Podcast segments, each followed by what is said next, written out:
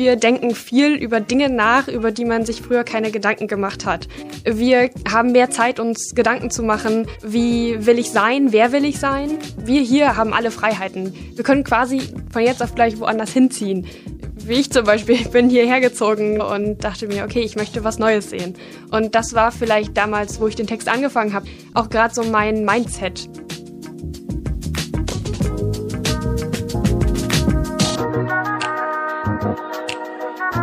Kapitelrauschen, der Literaturpodcast für Mecklenburg-Vorpommern. Herzlich willkommen zur dritten Folge Kapitelrauschen. Ich bin Anna Ahlers und vorneweg habt ihr gerade Annika Löffler gehört, die ich heute hier zu Gast haben darf. Die Germanistikstudentin ist eine der Gewinnerinnen des Prosa-Wettbewerbs, der vom Germanistischen Fachschaftsrat der Uni Rostock veranstaltet wird. Ich freue mich, dass ich Sie heute im Podcast näher kennenlernen darf und mit ihr über ihren Wettbewerbstext 14 Worte spreche. Außerdem wird Stefan Lesker in dieser Folge das unzuverlässige Erzählen etwas genauer unter die Lupe nehmen.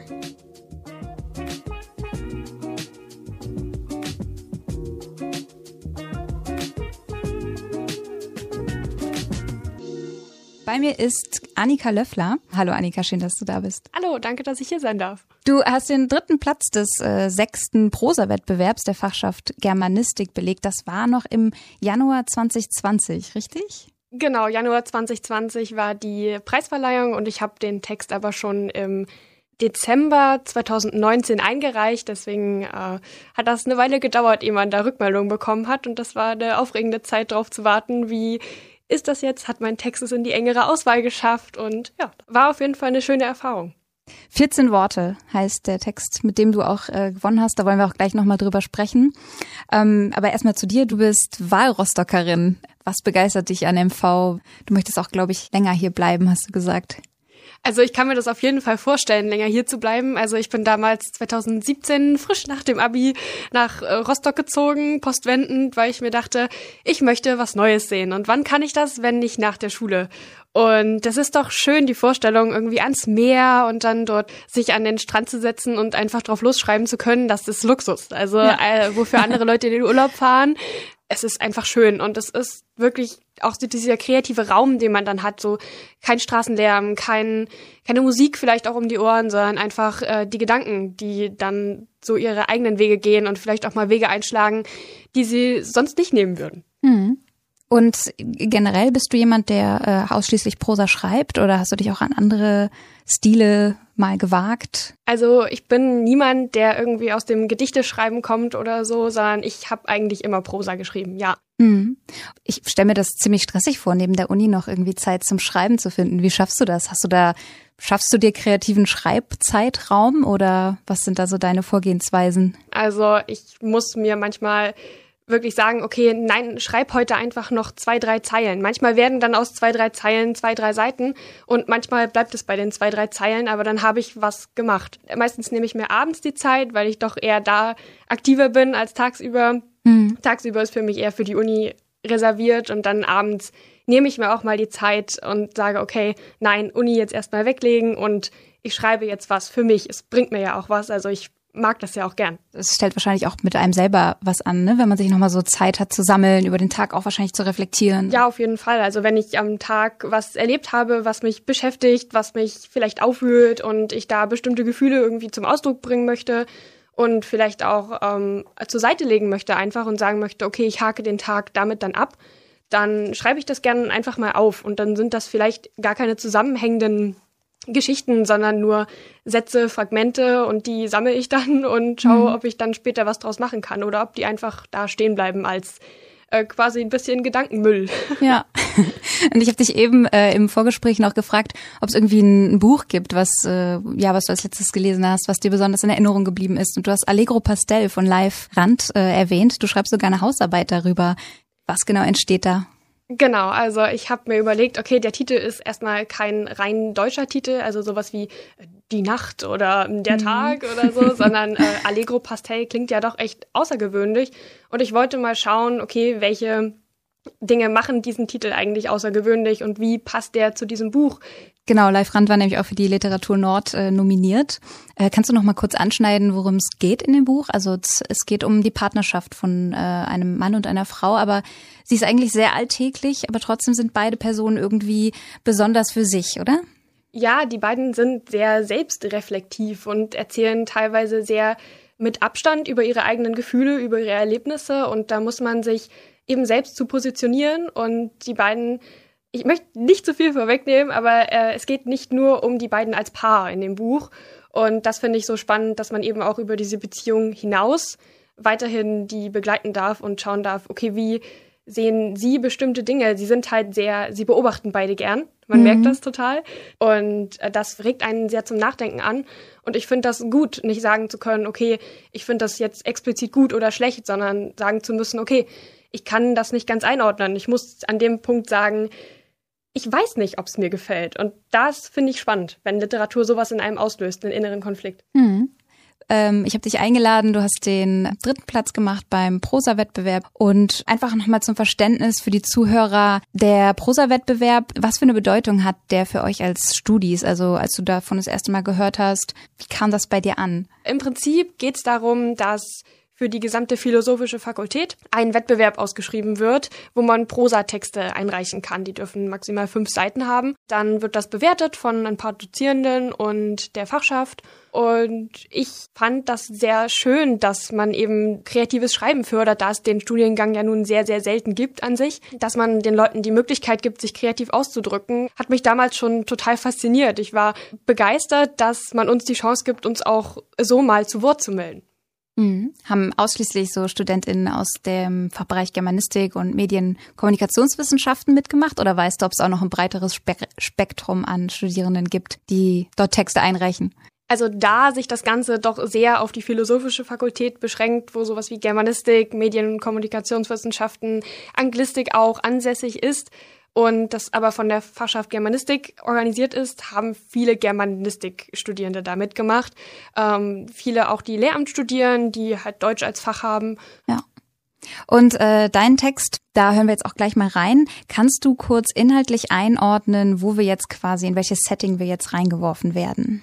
Gerne. Also in meinem Text geht es um drei Menschen. Sie finden sich in einer Bibliothek zusammen und müssen im Prinzip ein Projekt für die Uni bearbeiten. Darum geht's aber nicht primär, sondern es geht eher darum, was geht in den Leuten vor, während sie da sitzen und tatsächlich nichts sagen. Sie denken nur übereinander nach und das fand ich interessant, das wollte ich mal so ein bisschen aufgreifen. Alles klar, dann hören wir jetzt mal rein. Kreise sind eine unendliche Anzahl von Punkten, die auf einer Ebene denselben Abstand zu einer Mitte haben. Soweit die mathematische Theorie. Aber ein Kreis hat noch mehr Bedeutungsvarianten. Wie wäre es zum Beispiel mit Kreis als Gemeinschaft? Menschen in einer Bibliothek bilden keinen Kreis, weil sie sich im selben Gebäude befinden. Allerdings, wenn sie mehr Gemeinsamkeiten haben als nur denselben Ort, dann können sie einen Kreis bilden. Den Kreis der Bibliothekare, die sich austauschen über das ungeliebte PC-System und inkompetente Studierende, die mit ihm nicht umgehen können den Kreis der Mediziner, die sich über Cerebrum bis Dignitus Minimus unterhalten.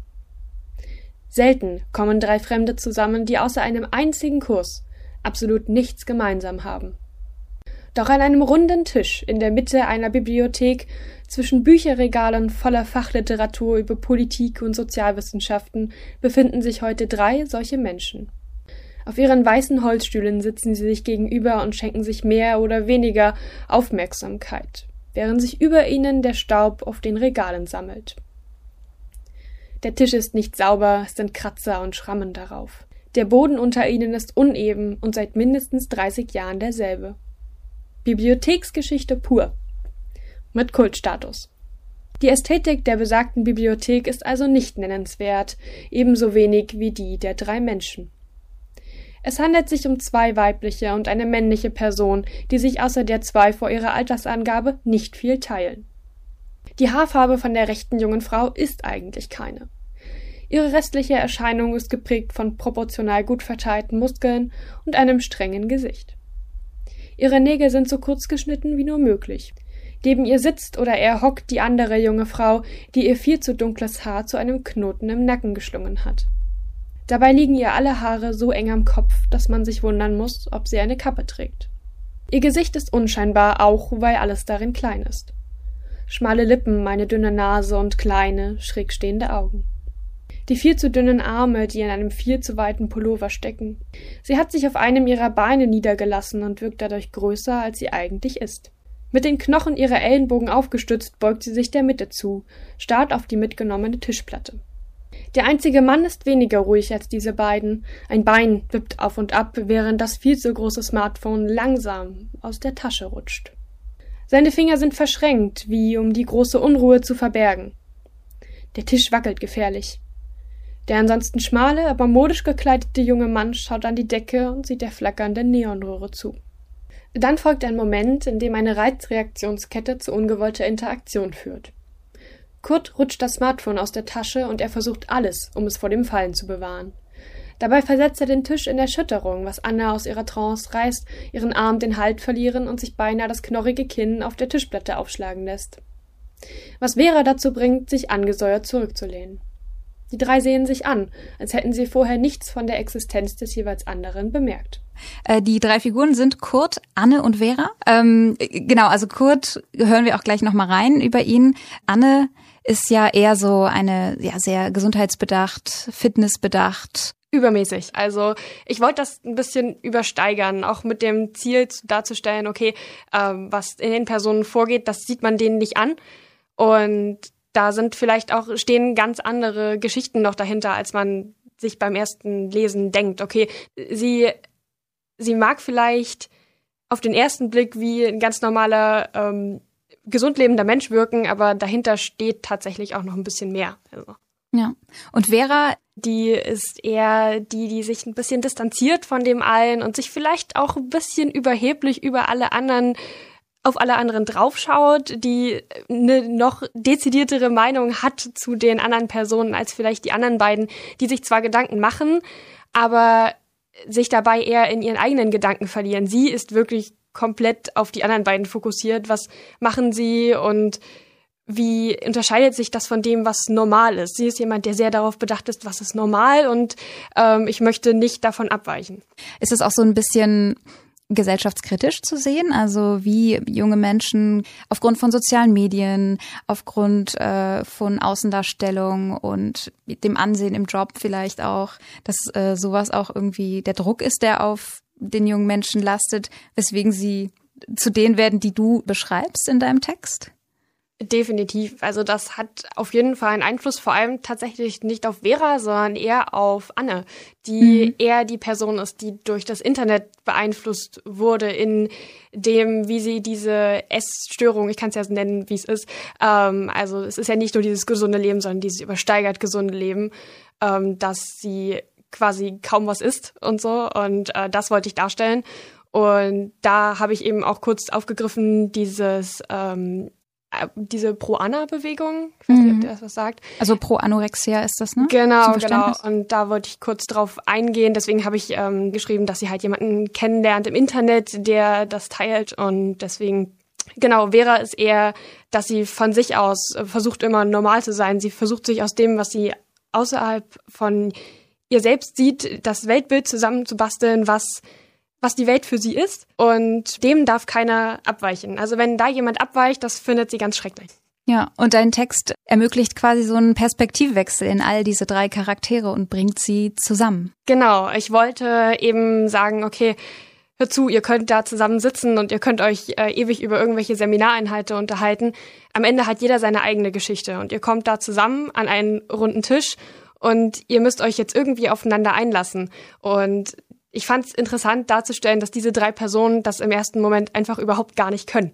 Mhm. Die sind so in ihrer eigenen Welt, so mit, ihr, mit sich selbst beschäftigt oder auch mit sich selbst in Bezug auf andere beschäftigt, dass sie gar nicht wirklich zu dieser Seminararbeit kommen. Und erst am Ende kommt ein Reiz nochmal rein, der das ändert wenn dann äh, noch eine vierte Person tatsächlich noch mit reinkommt. Ja. Genau, wir wollen nicht zu sehr spoilern. Ja.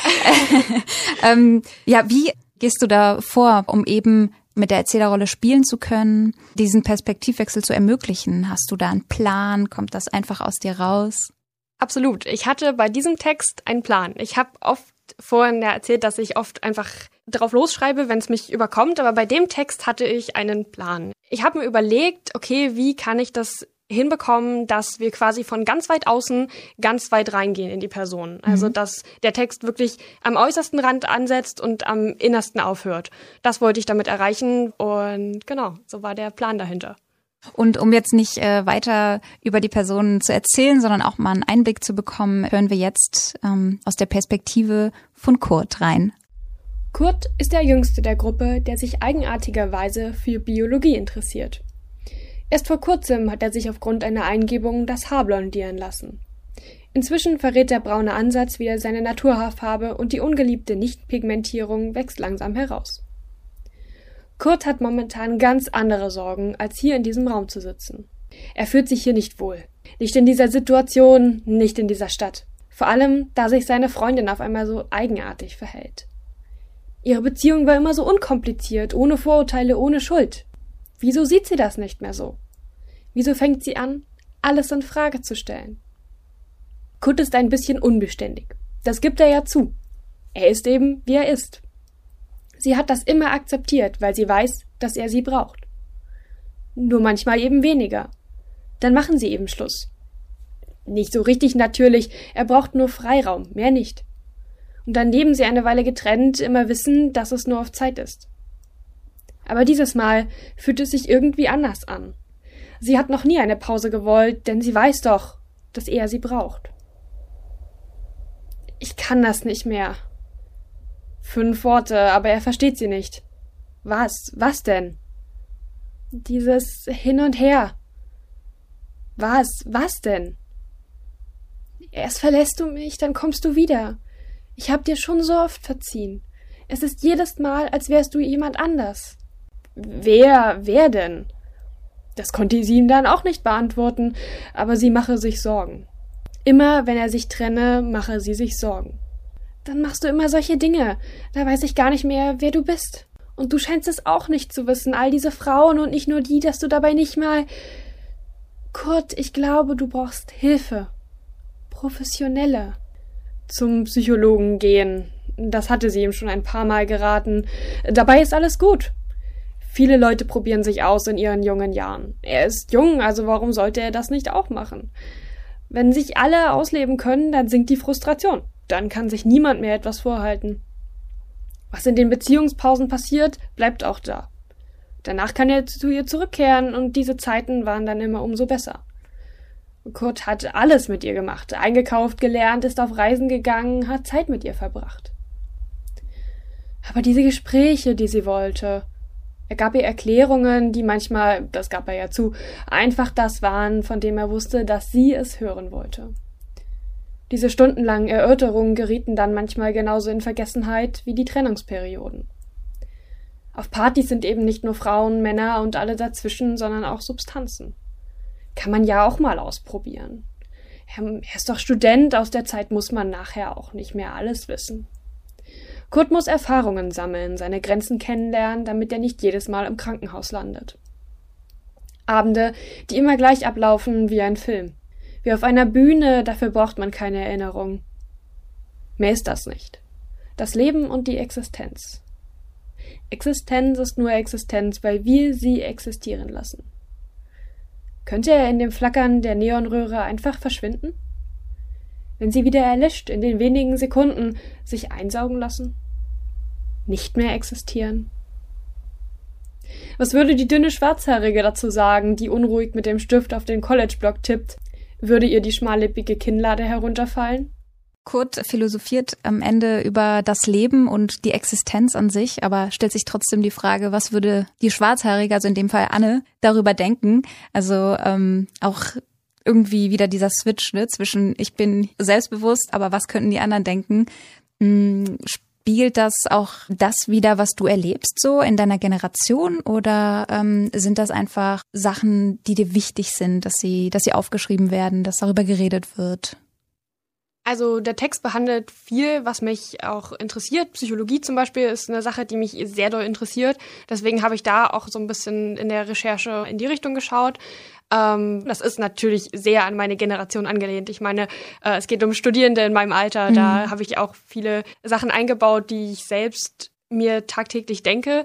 Äh, so dieses sehr philosophische, was er da am Ende sagt, ist, finde ich, ich habe das Gefühl, wir denken viel über Dinge nach, über die man sich früher keine Gedanken gemacht hat. Mhm. Man, ähm, über die man vielleicht keine Zeit hatte, sich Gedanken zu machen, so tagtäglich im Mittelalter raus aufs Feld Arbeit machen und dann abends irgendwie was zu essen auf den Tisch bekommen. Mhm. Wir haben mehr Zeit, uns Gedanken zu machen, wie will ich sein, wer will ich sein und wie kann ich das erreichen? Wir hier haben alle Freiheiten. Wir können uns aussuchen, was wir studieren wollen. Wir können uns aussuchen, ob wir eine Ausbildung machen wollen. Wir können von jetzt auf gleich woanders hinziehen wie ich zum Beispiel, bin hierher gezogen nach dem, äh, nach dem Abitur und dachte mir, okay, ich möchte was Neues sehen.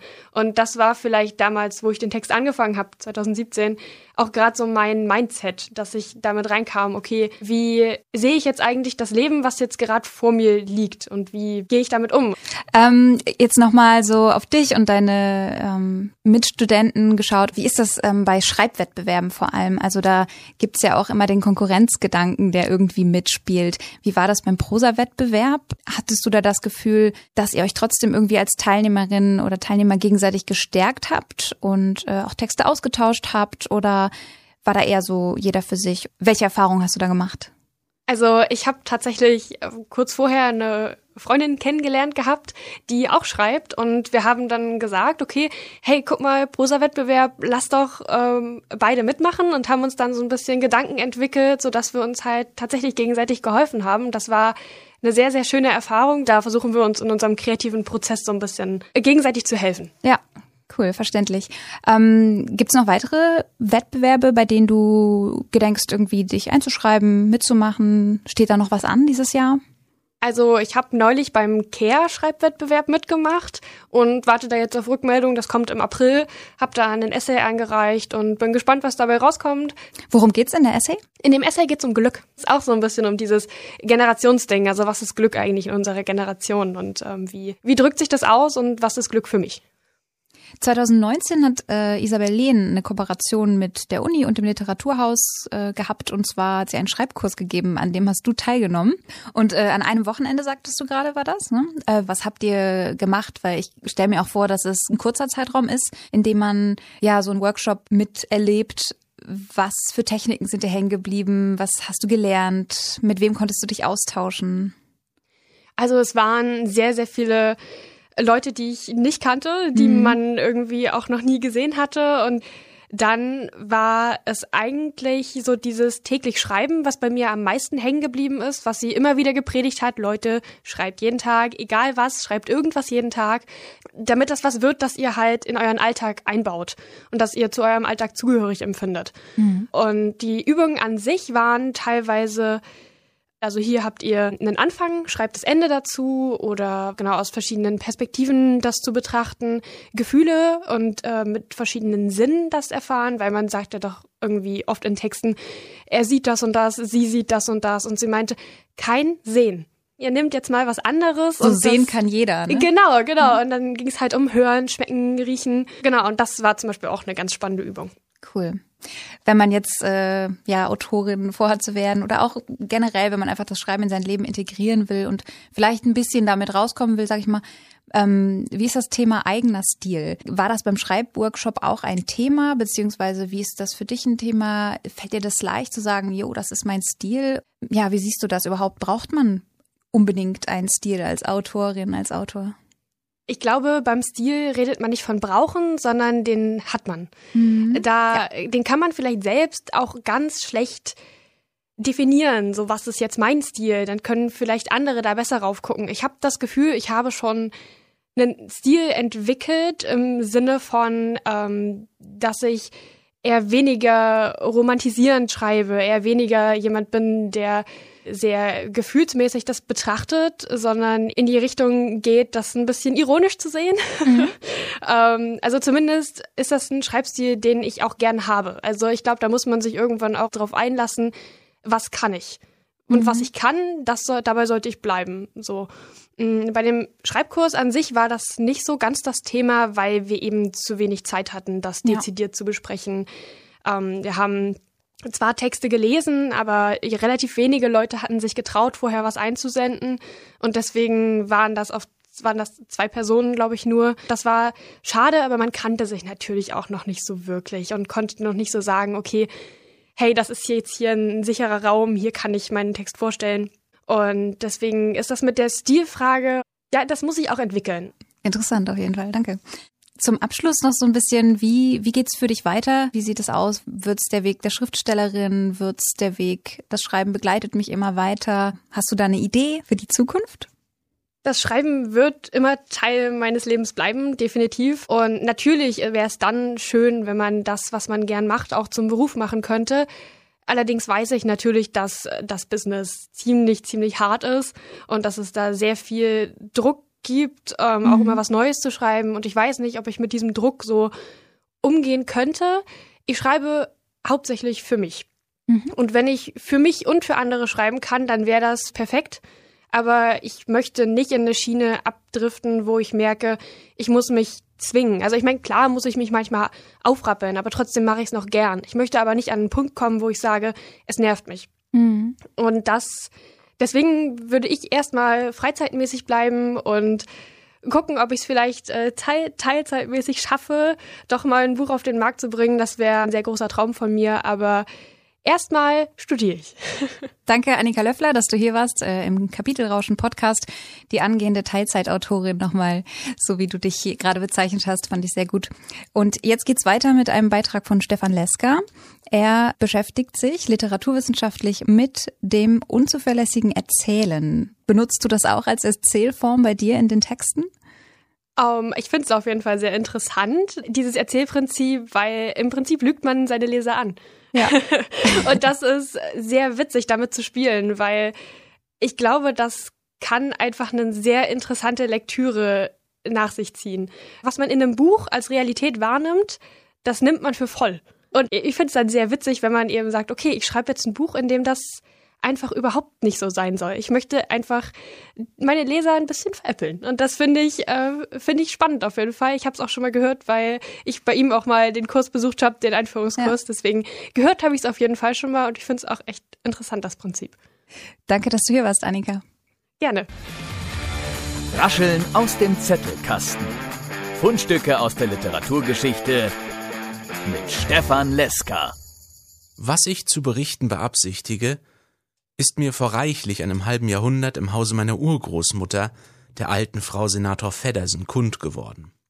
Während ich, an ihrem Lehnstuhl sitzend, mich mit dem Lesen eines in blaue Pappe eingebundenen Zeitschriftenheftes beschäftigte.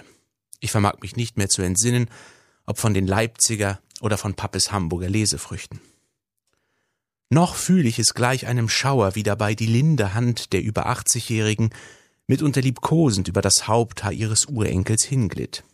Sie selbst und jene Zeit sind längst begraben. Vergebens auch habe ich seitdem jenen Blättern nachgeforscht, und ich kann daher umso weniger weder die Wahrheit der Tatsachen verbürgen, als, wenn jemand sie bestreiten wollte, dafür aufstehen.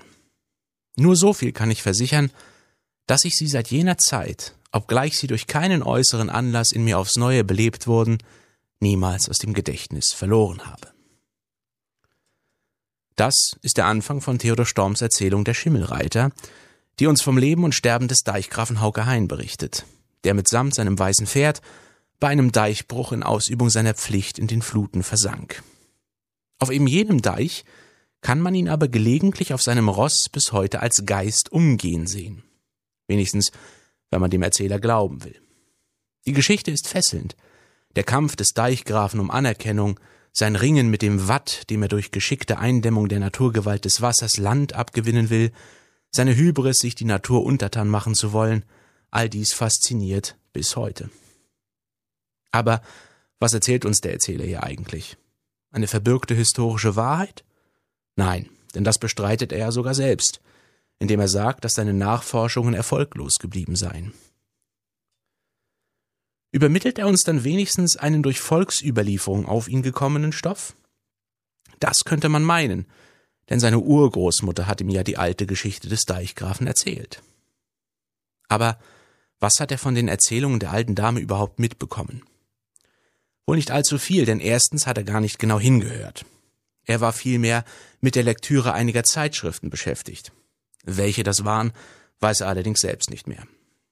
Zweitens war er wohl von der liebkosenden, aber doch wohl eher unangenehmen Berührung der Urgroßmutter, die heute noch einen Schauer in ihm auslöst, abgelenkt. Und dann ist das Ganze auch noch über 50 Jahre her. Wenn er also sagt, dass er die Geschichte bis heute erinnert, obwohl sie seitdem nie wieder durch einen äußeren Anreiz in ihm aufs Neue belebt wurde, und obwohl er schon den Titel der Zeitschrift nicht mehr anzugeben weiß, wollen wir ihm seine Geschichte dann glauben? Nein, wollen wir nicht. Was er erzählt, mag er an diesem Abend zwar von seiner Urgroßmutter mitgeteilt bekommen haben. Seine Erinnerungen daran dürften aber bestenfalls vage sein. Es muss davon ausgegangen werden, dass er trotz aller Beteuerung nicht diejenige Geschichte erzählt, die ihm die alte Frau berichtet haben mag. Vielmehr wird er Dinge hinzufantasiert oder weggelassen haben, weil er sich nicht mehr daran erinnert. Wo er etwas hinzuerfindet, wo er Dinge weglässt, wird sich allerdings nicht herausfinden lassen. Wir müssen auf das vertrauen, was er uns erzählt. Und das, obwohl er uns eindeutige Zeichen seiner eigenen Unzuverlässigkeit als Erzähler gibt. Das Konzept des unzuverlässigen Erzählens wurde erstmals 1961 durch Wayne C. Booth formuliert. In seinem Buch The Rhetoric of Fiction definiert er den unzuverlässigen Erzähler als jemand, der nicht in Übereinstimmung mit den Werten und Normen seiner eigenen Textwelt handelt. Erweitert wurde das Konzept dann vor allem durch die Arbeiten des Anglisten Ansgar Nünning, der erstmals Eigenschaften eines Erzählers definiert hat, die auf dessen Unzuverlässigkeit hindeuten. Dazu zählen neben vermehrten Leser- und HörerInnen Anreden unter anderem auch die wiederholte Versicherung, zuverlässig zu sein, sowie die Thematisierung oder Andeutung von Erinnerungslücken. Einen klassischen Fall von letzterem haben wir bei Storm gefunden. Ein noch viel schöneres Beispiel liefert Joanne K. Rowling – denn selbst der Zauberlehrling Harry Potter kennt das Konzept unzuverlässigen Erzählens nicht.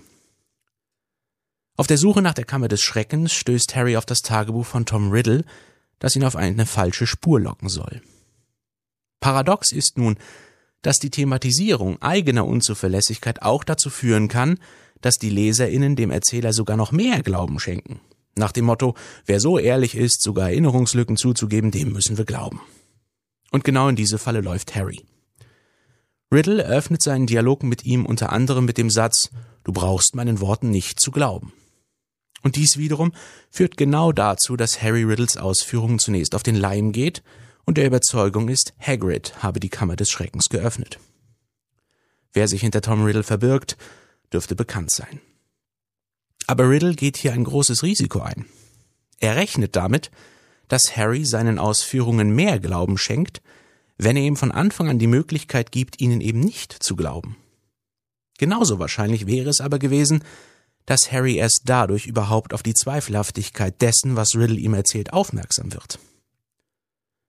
Hätte Rowling ihren Schützling allerdings Riddles Unzuverlässigkeit als Erzähler sofort erkennen lassen, wäre der Roman auch weniger spannend geworden.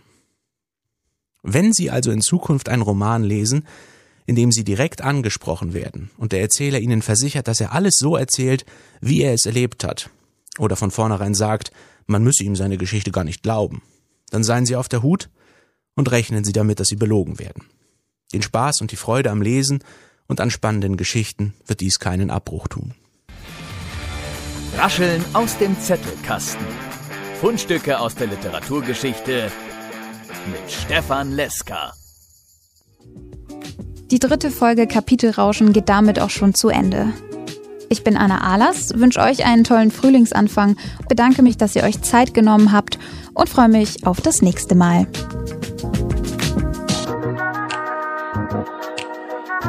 Kapitelrauschen, der Literaturpodcast für Mecklenburg-Vorpommern.